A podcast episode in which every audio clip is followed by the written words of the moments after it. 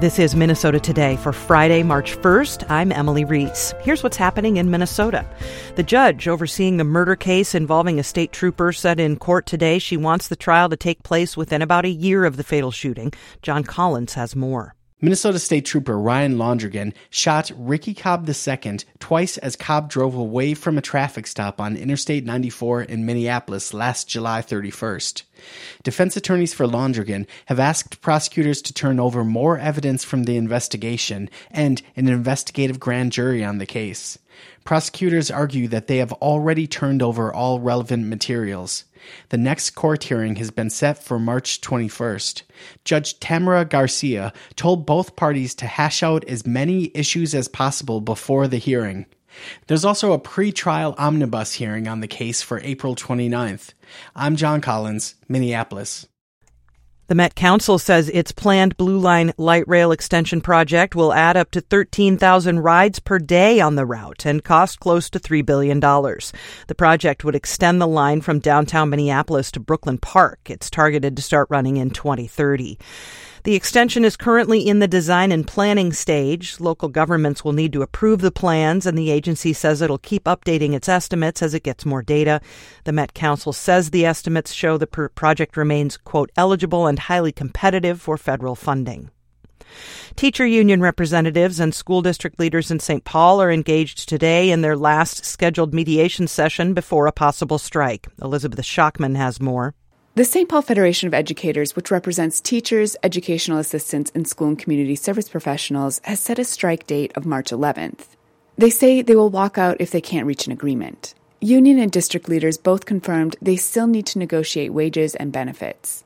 Both sides have expressed hope they can reach an agreement in their last mediation session. The district says it faces a $108 million budget shortfall in 2025. The union argues that the district has received a lot of extra funding from the state recently and that union members want changes in the classroom. I'm Elizabeth Shockman. The state's farmers are expecting a favorable planting season as record setting warmth continues. Jeff Strock is a professor with the University of Minnesota Southwest Research and Outreach Center. He says a shallow frost depth will help the soil soak up spring rain and prevent the usual flooding. A lot of that flooding relates to the fact that we have a very fast thaw, if you will, sometimes, and that water has no place to go. It can't infiltrate through those layers of ice, and so it tends to run off. So those farmers that have land along, you know, rivers and streams that may tend to flood from year to year, um, they're really not going to really have to worry about that too much. Strock says the warm winter could pose one problem for farmers this season more pests sooner, but he says the outlook is largely positive. A cat from Arizona that was lost in St. Cloud has been rescued this week after it was missing for 40 days. Sam Stroozas reports. Tom the trucker cat jumped out of his owner's semi truck in January at a rest stop in St. Cloud. Anthony Garcia and Marie Sanchez looked for him as long as they could, but had to move on to their next shipment.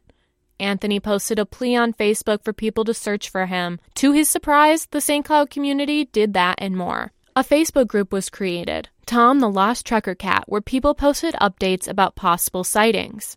The city was covered in posters with the photo of Tom asking, Have you seen me? Help me get home. On Wednesday, someone posted that they had found him nine miles away in Sauk Rapids at C4 Welding.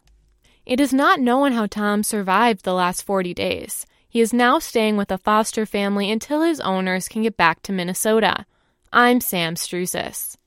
In sports, the Wild lost to the Predators last night 6 to 1 after jumping out to a lead. The Wild surrendered 6 unanswered goals. The Wild play the Blues in St. Louis tomorrow night.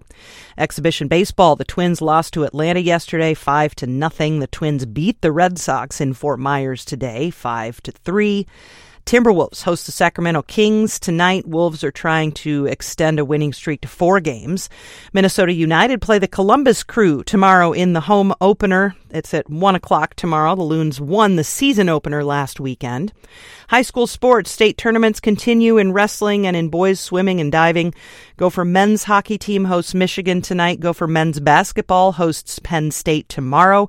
And Gopher women's basketball at Penn State on Sunday. Your forecast for Minnesota tonight partly cloudy. Lows will be in the low 20s to the mid 30s. And tomorrow it'll be cloudy with highs in the upper 30s to the mid 40s in the north to the mid 60s in the south. That's it for Minnesota today. Thanks for listening. Your next update will come Monday morning. Have a great weekend.